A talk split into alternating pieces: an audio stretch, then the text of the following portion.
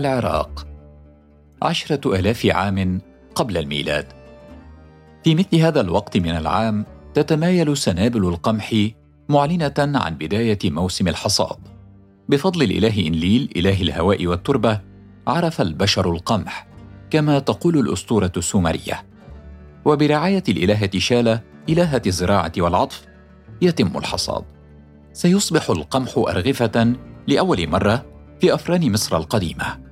ومن هنا يبدأ القمح رحلته في الصعود إلى قمة الهرم الغذائي. فالقمح أكثر المحاصيل زراعة في العالم ويشكل مع الذرة والأرز نصف السعرات الحرارية التي يستهلكها البشر. لكن الجوع يغزو العالم من جديد. في الوقت الذي يتوقع فيه أن يزيد إنتاج القمح هذا العام عن 776 مليون طن بزيادة سبعة ملايين طن عن الموسم السابق فإن مئات الملايين من البشر عرضة لخطر المجاعة بالرغم من أن الأقماح زادت إلا أن الأرغفة قلت ولذلك تفاصيل وفي التفاصيل أزمات.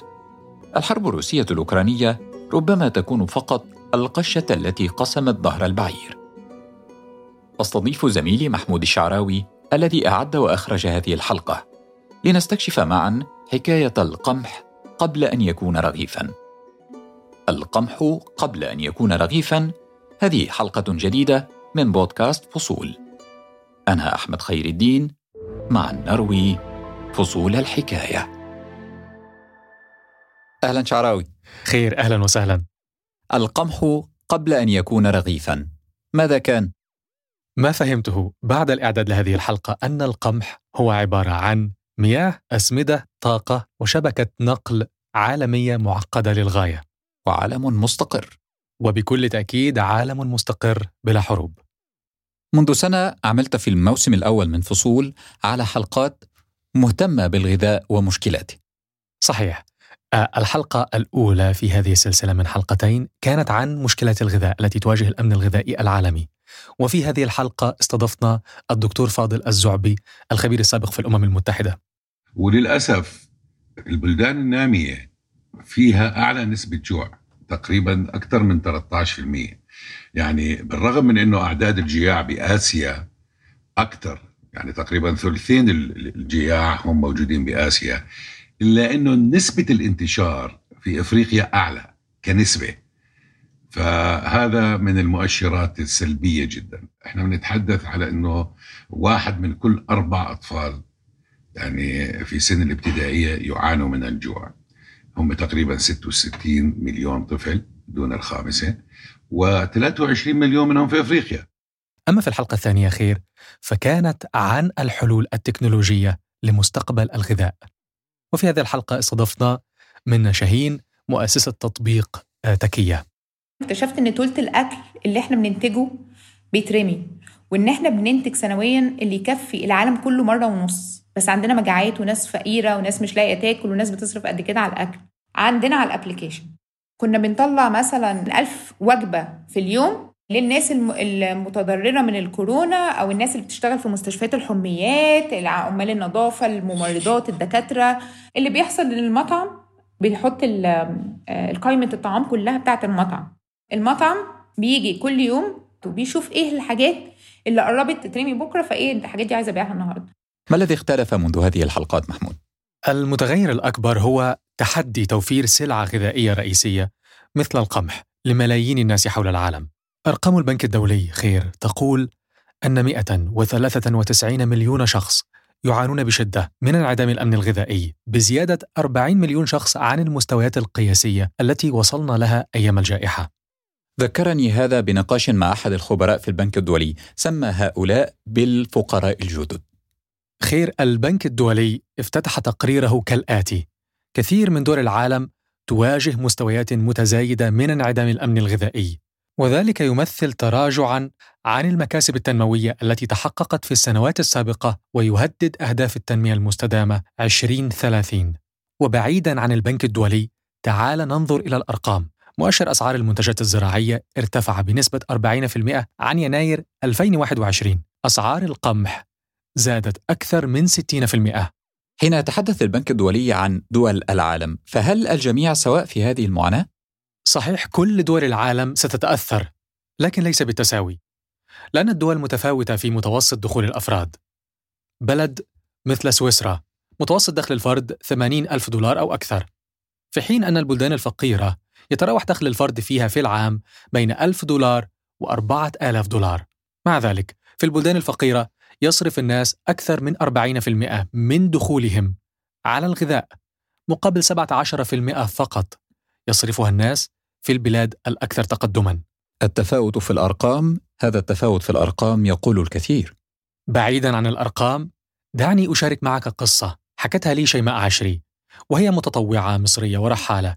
تسافر بلاد مختلفة بغرض التطوع. شيماء حكت لي قصة من كينيا. والله يا محمود يعني أنا عايزة أحكي لك على رحلة عملتها لكينيا. كانت الحقيقة رحلة تطوع وكانت ملجأ للستات المعنفة جسديا وجنسيا. وإيه اللي حسيتيه لافت في رحلتك؟ كنت فاكرة إن أنا يعني هبقى قاعدة في مع البنات وفي ملجأ وباكل معاهم وبشرب معاهم. وفعلا ده اللي حصل بس الخضة كانت إن إحنا الملجأ ده نفسه كانوا بيزرعوا حاجتهم بنفسهم وعايشين على الأكل اللي بيعملوه اللي بيزرعوه. بيبيعوا من المحصول حبة وبياكلوا طبعا حبة ومربيين فراخ وكنا بناكل فرخة في الشهر. أمال كنتوا بتاكلوا إيه في الوقت ده؟ كان عندهم كده حاجة كنا بناكلها كل يوم آه، على الظهر حاجة اسمها سيكوماويكي. دي زي الملوخية كده بالظبط بتتعمل أو زي السبانخ. تمام. والعشاء كان آه، بيبقى حبوب الذرة وحبوب الفول. وهل قدرتي تتأقلمي مع الوضع ده؟ أنا فعلا جيت بعد فترة بقيت أنا مش قادرة أكل الأكل ده فبقول لهم طب أنا عايزة أكل حاجة تانية. فاكتشفت إنه علشان بيحافظوا على ال... يعني الموارد بتاعتهم فهم بيبقوا عادين بالظبط إحنا ممكن ناكل كام بيضة في الأسبوع وده بيبقى اكوردنج للفراخ اللي هتبيض. ونقدر ناكل كام ناكل كام فرخة في الشهر وأنهي فرخة اللي تتاكل عشان طبعا مش هناكل فرخة بتجيب لهم خير. وطبعا اللحمة دي ما يعني قدام بقى يعني عشان نذبح لحمة هتقعد معانا شهر ما حضرتهاش بقى أنا دي. أها فهمت. يعني هم عندهم أكل بس ما عندهمش رفاهية استهلاك وما عندهمش الموارد لشرائه طب انت عملتي إيه؟ بدأت في الآخر بقول لهم طب طب أنا ممكن أشتري من البيت بتاعكم بتاع المزرعة لأن أنا وصلت يا محمود لدرجة أنا أنا مش قادرة آكل كل يوم عجينه رز بالسبانخ. يعني الموضوع كان بالنسبة لي أنا أنا مرة في وجبة نزلت لي أنا عيطت. يعني كنت بعيط مش مع إن أنا مش مدلعة يعني.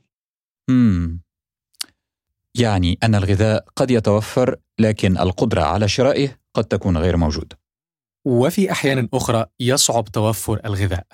يعني على سبيل المثال المساحة المزروعة من الأرض في البلاد العربية تقل عن 4% من إجمالي المساحة الكلية لهذه البلاد. وذلك يجبر العالم العربي أن يعتمد في أمنه الغذائي على الاستيراد من الخارج.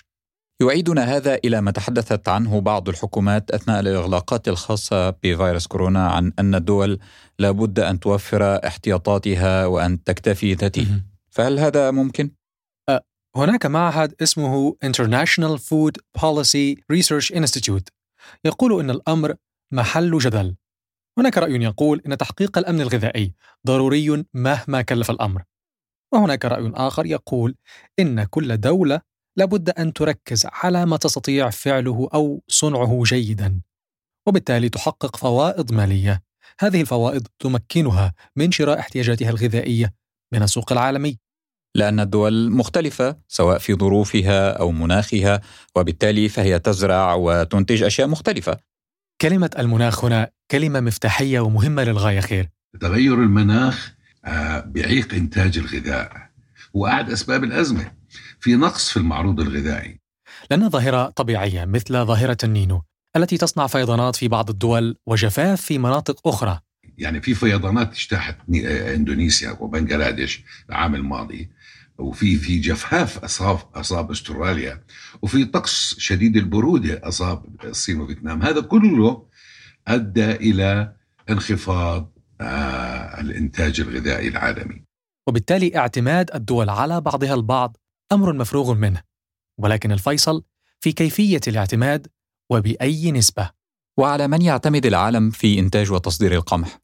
المنتجين الكبار هم الصين، الهند، روسيا، الولايات المتحدة ولكن أكبر المصدرين هي روسيا تليها الولايات المتحدة كندا فرنسا وأوكرانيا روسيا وأوكرانيا بالمناسبة مجتمعتين تشكلان ما مجموعه تقريبا 30% من تجارة القمح في العالم هل تداعيات هذه الحرب على ما يخص أسعار القمح قد تدفع بعض المنتجين الكبار للدخول في سوق التصدير؟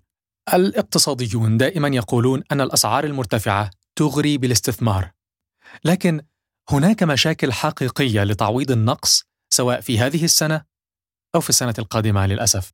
لماذا؟ الخبراء يقولون لأن هناك أزمتين حادتين في الوقت الحالي أزمة أسمدة وأزمة شحن سلاسل الإمداد. لنبدأ بسلاسل الإمداد. في الوقت الذي نتحدث فيه هناك أكثر من 1800 سفينة شحن تقف خارج الموانئ في انتظار التفريغ. هذا يمثل أكثر من 20% من سفن الحاويات في العالم. هل هذا بسبب نقص العمالة؟ هو مرتبط أكثر بأزمة كوفيد 19 وما حدث بعدها. اشرح لي. بداية الجائحة حصل تغيير كبير في نمط الاستهلاك العالمي. انخفض الطلب على سلع مثل السيارات مثلا وزاد الطلب على الأجهزة الإلكترونية والمعدات الطبية. خريطة الشحن العالمي تغيرت تماما. السفن بدأت في تحميل منتجات غير معتادة تسافر بها إلى وجهات غير معتادة وليس بالضرورة هذه الوجهات قادرة على إفراغ الحمولات بسرعة وبكفاءة. والمحصلة تراكم التأخير. فحتى لو وجدنا القمح لن نجد السفن التي تنقله علاوة على ذلك مدونة البنك الدولي تقول إن تضاعف تكاليف الشحن في العالم سيزيد نسبة التضخم هذه السنة واحدا ونصف في المئة. هذا عن الشق الأول. عن الشق الثاني لماذا هناك أزمة في الأسمدة؟ مرة ثانية أرقام البنك الدولي. أسعار الأسمدة شهدت ارتفاعا بنسبة 20% بين يناير ومارس هذا العام وثلاثة أضعاف ما كانت عليه قبل عام واحد. وأزمة الأسمدة في جوهرها خير هي أزمة طاقة. ارتفاع أسعار الطاقة آه، هنا كارثي. الأمونيا مثلا وهي مركب أساسي في صناعة الأسمدة النيتروجينية. تحتاج إلى درجة حرارة تزيد عن 500 درجة مئوية. وهذه الحرارة تحتاج إلى طاقة في وقت أسعار الغاز هي في مستواها الأعلى منذ 14 عاما وتتضاعف مرات ومرات. صحيح تكلفة صناعة الأسمدة غالية للغاية لأنه أربعة أخماس تكاليف الإنتاج تذهب لبند الطاقة.